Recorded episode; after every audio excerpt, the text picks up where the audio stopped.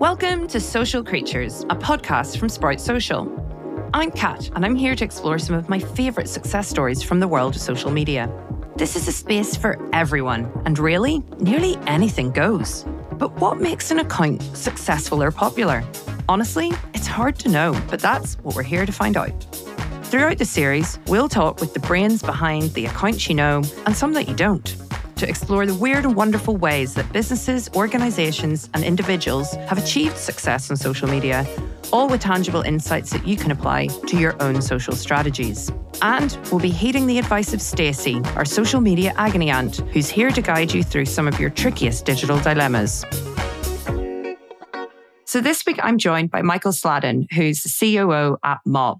Mob, if you don't know, is a food media platform whose mission is to inspire young people to cook exciting, high-quality dishes that do not break the bank. I discovered Mob during the pandemic, where I was instantly a mega fan because of the high-quality content, the delicious recipes, and they're focused on making sure that everything could be easily replicated in your very own kitchen. If you want to see what Mob's getting up to and try out some of these recipes for yourself, you can connect with them across all of social media at Mob, M-O-B. Michael, welcome to Social Creatures. Hello, how are you doing? I'm great, thank you. I'm so looking forward to talking to you because I really am an absolutely massive fan of Mob, and I deliberated bringing up my cookbooks to show you, but I thought that might be a little bit fangirlish, so I'd spare you that. But I explained in the introduction a little bit about what Mob does, but perhaps you could tell our listeners in your own words, what is Mob and what's your mission? We want to help young people, predominantly at the moment in the UK, but sort of eventually around the world, help them get back into the kitchen and make it enjoyable and make it something that people really want to do. And also bring sort of like a more youthful, I guess, slightly more cool, very much in inverted commas, cool elements to cooking. I think that a lot of other areas and spheres like sport and music have those sort of cult figures and that real like amazing focus on branding. And we saw that that doesn't really happen in food, and we wanted to be that brand. So that's what we're up to. Yeah. I love that. And I love the grassroots elements of Mob as well and its origins, which is around like your founder, Ben, was at uni when he realized that his fellow students weren't really cooking and he wanted to change that. And yeah, I mean, I think it's really obvious. You've mentioned there that focusing on young people to get them cooking is a big part of your mission, but having a community is another part of the stuff that you do. You know, you're always asking for community feedback on your channels, the cereal wars, you know, like which is the better cereal and things like this. Is your community only young people? And how has growing that community been part of your strategy? You know, in the first instance, Ben wanted to start a social media platform. And I think, you know, social media is a place where, as you know, community is born and continues to grow. And I think that when building out a platform like we've been doing on Facebook or Instagram, you create these sort of sub-communities. But I think like tying those all together to this larger community, which is people that engage in cooking our recipes, inviting their mates around for dinner. It's all about community. It's not just in the sense of like, our audience are our community, of course, but like the communities that they create, cooking our dishes is something that we don't have control over, but it's something that we want to inspire. So community means so many different things to us. And I think as we grow as a business, what those communities look like and how they're shaped constantly changes. And it's also, you know, adapting so you can keep giving those communities what they want, whether that's in terms of the food that they want to be cooking. You know, at the moment we're going through, there's a recession around the corner and people are short on funds, and that's something that we want to address and something we want to help with. I probably should say this, that Mob is a brand that sits under Mouth Group, which is essentially a group that we've developed in order to host multiple brands because we're identifying the need for communities in different areas. And we've also very recently launched a new vegan platform called Bunch. We're working on an app called Peckish, which is, I think it's sort of like, I guess there's a little bit of a exciting tidbit of exclusive reveal. It's out there, but essentially we're going to hard launch it soon. And the idea of that is pulling everyone together to share their recipes in a way that sometimes isn't championed by Instagram, as Instagram really focuses on, you know, the people that are already doing so well. So we're always identifying communities and looking to serve them essentially, and do it in a way that we think is appropriate and helpful and also interesting and entertaining too. I'm interested as well, you did mention the cool element a couple of questions ago.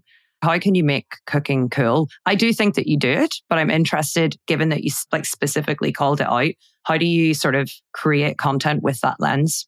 Yeah, it's a really good question. I think a lot of that comes just down to sort of our brand positioning and the tone. I mean, Ben, our founder, is self-admittedly obsessed with brands and really draws inspiration from, you know, the likes of Vice, Boiler Room, Nike, looking at those brands and seeing what they're doing and trying to lend that brand tone or that kind of vibe to what we do. And there are many areas where, you know, Vice might be able to go slightly down the more grungy cultural route. That's something that wouldn't sit well with our audience. So it's that balance of like what we think is great and also what our audience want. And I think that the reason I say cool in inverted commas, because I think that it's also a word that we would never use in an official sense. But I think it's just looking at like what is to be cool or what is to make a cool brand. It's something that is fresh, something that is vibrant, something that's changing, something that listens to new voices and people coming through the ranks in terms of, you know, new chefs and people with new ideas, and tried to draw from as many places as possible to take inspiration to create what we think is a really exciting and, you know, visually, I guess, cool. Yeah, cool is the word. It's the reason why that word exists. And that's what we are trying to do. And I think as well, you mentioned there about trying to create stuff that's new and exciting and compelling. And I think I heard a story about your founder, Ben, way back when, was slipping recipes into pizza boxes when he worked at Deliveroo, which is in itself is a really cool, interesting, kind of unusual thing to do that would be attention grabbing. And it's like quite a nice sort of little origin story. But it's very clear that social has always been at the core of Mob. It is where I discovered you. I wonder if it's like where most people have discovered you. I just kind of wonder, has there always been a clear social strategy for Mob from the beginning? Or is it something that has evolved over time? And what would be like your main goals behind your social strategy? Oh, it completely evolves over time. TikTok, for instance, wasn't as much of a thing. I think it was around, but no one was using it anywhere near to the extent as like they are now back when I joined the company, which was around 3.5 years ago. So, you know, a social strategy that doesn't take into account amazing new platforms that are coming out is one that I think is sort of doomed. And it's something that we've always been looking to do, is to be super flexible. About 2 years ago, every single food video that we did would have been shot from above with a really expensive, almost cinema level camera. And that's what the internet wanted at that time. And TikTok has come along and completely changed that. So we have very quickly adapted our strategy. So I would actually say that a strategy that doesn't take into account the ever-changing nature of social media is one that is honestly doomed. I mean, Instagram changes their algorithms and their feature sets, you know, almost every week. And to not adapt would be almost, I don't know, it would just not be wise. So for instance, there's this guy on Instagram called Adam Mosseri, and in his bio, it says he's the head of Instagram, but he does these stories and these posts about the features and what they're doing as a platform. So we often watch those videos and get excited about the things that are coming up. Obviously, that then changes our strategy quite dramatically. And we've actually never had a marketing department, which I think people are quite surprised at. We've never had a department that is solely focused on growing the platform, because it's essentially what we all do full time, is we work together to grow the platform. So, you know, that is obviously something that we will need as we grow.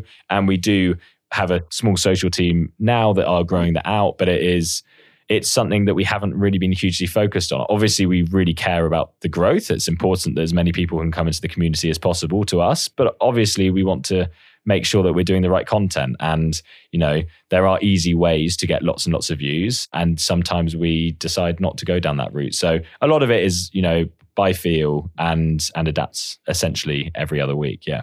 I absolutely agree with you that being adaptable on social media is not just an advantage, it's a necessity. But at the same time, I think what's quite interesting about Mob, there's a very strong brand stamp on your content. And I think as well, what's, you know, it's really nice to see that you do include like kind of bloopers and a real sense of a relaxed feel, which I think as well probably goes very hand in hand with the fact that you're trying to encourage people into the kitchen. Like if it's too formal and terrifying, that's going to maybe put them off. I kind of wonder, is that something that can stop people from taking you seriously as a business, or doesn't really bother you in that manner? It doesn't really bother us. I think, you know, we really do focus on the content. I mean, it is Ben's vision for the brand. It sort of ends up with the content that we make, and it is relaxed. It's the reason that we actually are able to essentially build a community of people who in sort of the marketing world are quite famously hard to talk to, which is people who are sort of like in between the ages of 18 and 35. It's something that we do because we make content that people respond to. You see companies try and make social media content. You can tell it's been shot on an amazing camera, and then an editor's come in and then like cropped it to make sure that it's vertical. And you just look at that and think it's just not what people want these days. People aren't interested in this like very glossy production style. For people to engage, the content needs to be engaging. And that is now shooting things on mobile, being really personable, having like lots of personality in that content too. So I guess if people don't take us seriously because of that, so then I would probably recommend that they check out their own social media strategy if that's something that they're in, because they might be missing a bit of a trick. We deal as a business with serious people and they seem to be very excited about what we're doing. It's sort of, I guess it's sort of disruption in the industry. And I haven't really come across anyone who doesn't like what we do, which is so humbling and so flattering because, you know, we just turn up and we really just try and do our best and try and make amazing content. And to hear that it resonates with people is just brilliant. One thing I have been dying to talk to you about is that there are a lot of people who are really excited to work with you. And I mean, it's not unusual to see collaborations happening, but Mob has had some unbelievable collaborations recently, like real chef's kiss moments. Like honestly, as a consumer, I've seen them and been like, that is perfect. So I think one in particular that I just thought this is so wonderful was with Aldi. As most people in the UK know, they are fabulous on social media. Like they really are hilarious. They're both social media darlings. But that's like just one of a number of brand collaborations that you have. I wonder how much are they a part of your strategy and what are your goals around that collaboration work? Well, they're an absolutely huge part of our strategy. I mean, it's how we make money is through branded partnerships. And because we host those partnerships on our socials, you know, you have a decision to make in some instances. You know, do you work with a brand that you're not comfortable working with and take the money and damage the brand a little? Or, you know, do you go and look for amazing partners that you really believe in and serve your audience amazing content to the point where people actually celebrate those partnerships? And Aldi is just a classic example. You know, it is a supermarket that has such an amazing mission, amazing ethos. It's so relevant to people in our audience and just generally across, you know, the UK, but also across the world too. And it's just brilliant that we can have those conversations with these brands and they're open to working with us. We find it, again, really humbling and incredibly exciting. And especially when the end result is just really great content and creating a user journey where not only do I know the recipe, but I also know where I can buy the ingredients and I know that I can get them for a budget. Like that's it's a really helpful piece of content. And it's something that we really focus on. Again, this is very much Ben's area, but he works so closely with our partnerships team to make sure that we are identifying brands that sit well with our general mission. And I think that that's why that attention to detail really shines through on the content that we make, because a lot of work goes into it, really does. I think you can see that, you know, as a consumer, it feels really intentional in a world where there's lots of kind of unintentional collaborations or collaborations where it's, you know, you've just got, I shared it on my own personal Instagram and said like, this is like the collaboration of dreams, which is God's honest truth. I would never share about a collaboration on my own personal Instagram, but I did with that one. Going back to the content for a second, you are on all of the major social media channels, including quite recently YouTube. So I'd be interested to hear why YouTube sort of came later. You know, it kind of seems like quite a natural fit for you.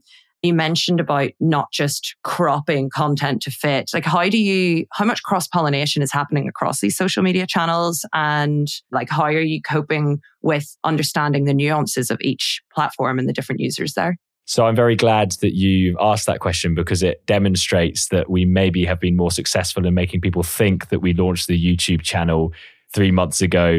It's essentially not exactly true because we launched our YouTube many, many years ago, but then decided that we didn't quite have the resources to do it properly and we had to prioritize. So probably good to just note that in order to do all these things, you really need to be working with incredible people.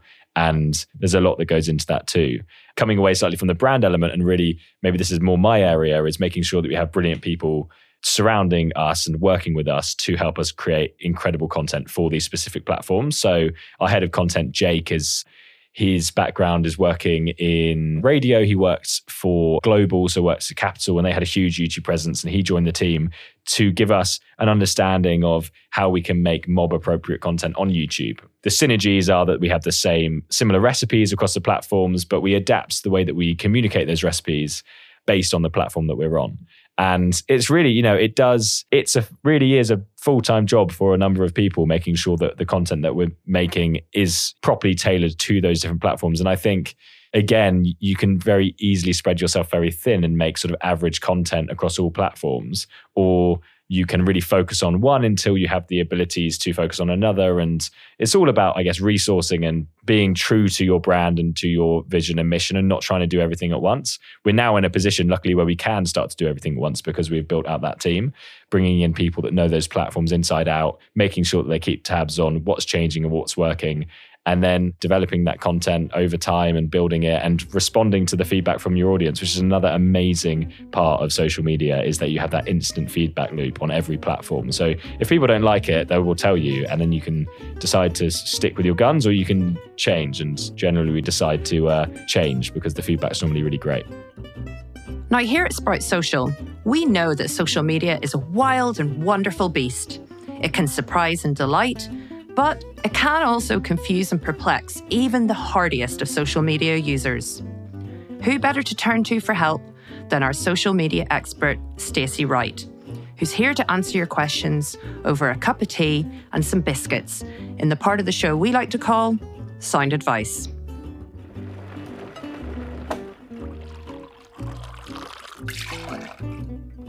Right, I've got my cup of tea and I've got my letters, which can only mean it's time for us to take a break and cozy down together.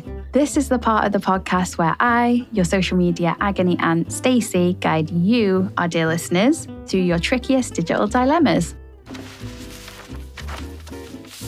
Right, let me see what social media conundrums you've sent my way today. Dear Stacey, I own and run a little cocktail speakeasy which, as well as slinging delish drinks, has had more and more requests to host weddings in the last year, leading us to want to take our bar on the road. We've invested in a horse-box trailer conversion to take our cocktails to functions and events, which is a very different offering and atmosphere from our little basement bar. So now we're ready to launch for wedding season with a diary full of bookings. We've been going back and forth over the question that asks, do we start a new dedicated social media presence for this project? As it's aimed at a different clientele, has a different look, feel, and even menu, we are nervous about sharing content for this new part of the business on our existing social media. But we also want to capitalise on the existing following that we've worked so hard to build up over the last few years. So, new project, new social, or evolve our existing? Look forward to hearing your thoughts, Tom. When I was leading social for clients, I used to get this question all of the time for new business developments and also product ranges. The big question in response to yours, Tom, is how much time do you and the team realistically have to dedicate to creating a new social media presence? If you're launching this new project and running the existing bar, I'm guessing not so much.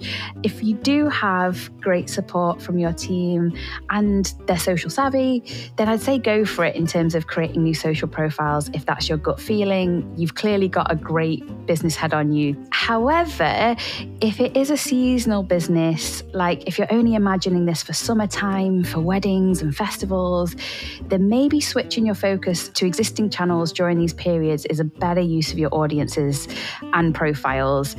And think about different networks in addition to what you already have. So what I mean by that is keep your existing channels, but maybe add a Pinterest so you can mix in wedding content and functions content on there.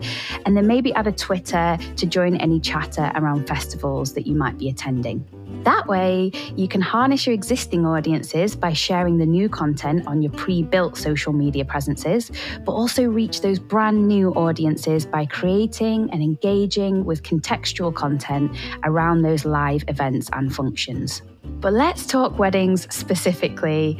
I've already mentioned Pinterest here for your new mobile bar, which is a must, but a dedicated Instagram solely for weddings could also be really lucrative, namely because wedding guest posts a lot from the big days that they attend, and especially, I imagine, if it involves your delish cocktails. So creating a place to collate and harness all of that user-generated content can be gold. You can bank these assets from the wedding guests, and not only will the photos keep your profiles looking up to date and active all year round, but they'll also provide inspiration for new clients who might be planning their own celebrations. So Tom, I hope this sees you raising a glass to even more success on the road and on social this summer. Until next time, listeners, stay strong and stay social. And now back to the interview. Yeah, I think it's so refreshing to hear you talk about you maybe had the YouTube channel going prior and it wasn't really resonating as much, because I think that's something we always try to talk about on this podcast, that the road to success on social isn't linear and it's often not incredibly easy all the way as well. So I wonder actually if you would like to share any other sort of lessons that you have along those lines, like what other difficulties have you encountered? Yeah, so I think talking about TikTok, we launched our TikTok maybe 3 times. Essentially with TikTok, we uploaded a video, didn't do well. We were like, oh, actually, maybe we've sort of missed the mark here, deleted it. I think we then did it again. And then our third attempt, or maybe it was fourth, I can't remember exactly, ended up getting around 10 million views. And it just goes to show, stick at it. You don't pride and ego leave that at the door when it comes to social media. Like you have, again, that instant feedback loop. There's nothing more telling than the performance of a piece of content. And I think it goes back to adaptability of strategy. Again, you know, we were probably supposed to launch TikTok at this one time. It just didn't go well. So we sort of went back to the drawing board. Could we do this better? Could we do this differently? Tried it again. And I always think sometimes you look at maybe a brand's social media and you can see sometimes they just absolutely nail it. And you see these brands, these huge brands, you know, you talk about Aldi, you talk about people like Ryanair that have clearly just got a really engaged social media team that are just really in the sort of the weeds of what people are enjoying on social media. But you see other brands who clearly are just sticking to their guns and they're just sticking to what their maybe creative director who has been at the company for so long and maybe doesn't understand social so much, them pushing through certain creative decisions that just do not land. And the reason that maybe you don't see that stuff is because you would never be served it because it's not really that engaging. I think there's a lot to be said for experimentation in social media, but you know, there are limits to that. You don't want to obviously offend anyone or do anything that could be seen as problematic. You know, that is another thing that we make sure that we are always communicating about, making sure that our content's like incredibly inclusive and sensitive too. So that's something else that we discuss. But yeah, you need to experiment and you need to take certain risks in order to build out a social media strategy. And I think our sort of launch of TikTok is indicative of that. Oh my goodness, I couldn't agree more with you. And I think that that's a real advantage in the world of social media to sort of lead with personality. And you guys definitely do that. But moving outside of the digital realm for a second as well, it's kind of easy to think that Mob just exists on social media, but that's also not the case at all. You've got a whole line of cookbooks, as I mentioned earlier. You have a traveling food truck and you collaborate with schools, musicians and charitable organisations to teach, tour and line stomachs around the UK.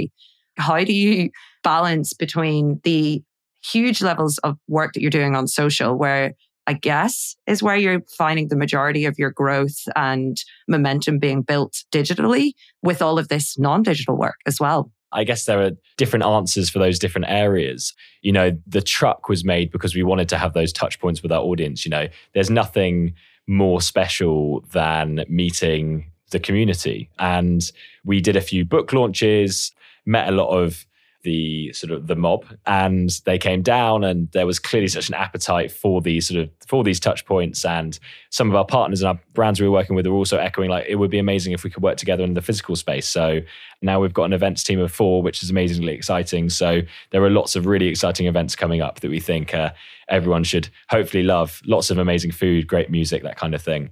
On the cookbook side, you know, it's such a natural progression for us as a food brand. We're really getting into an amazing rhythm of creating really engaging, wonderful cookbooks that really represent our brand.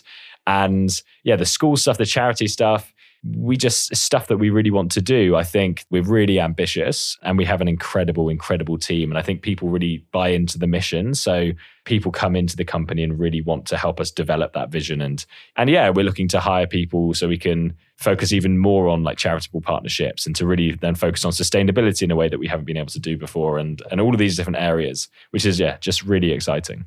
It's so great to hear how values driven Mob is. Like, it sort of almost sounds like everything that you do is very intentional and the core values of the company is baked into almost every decision. Like everything you've described seems to be coming from a good place of moral fiber, I would say.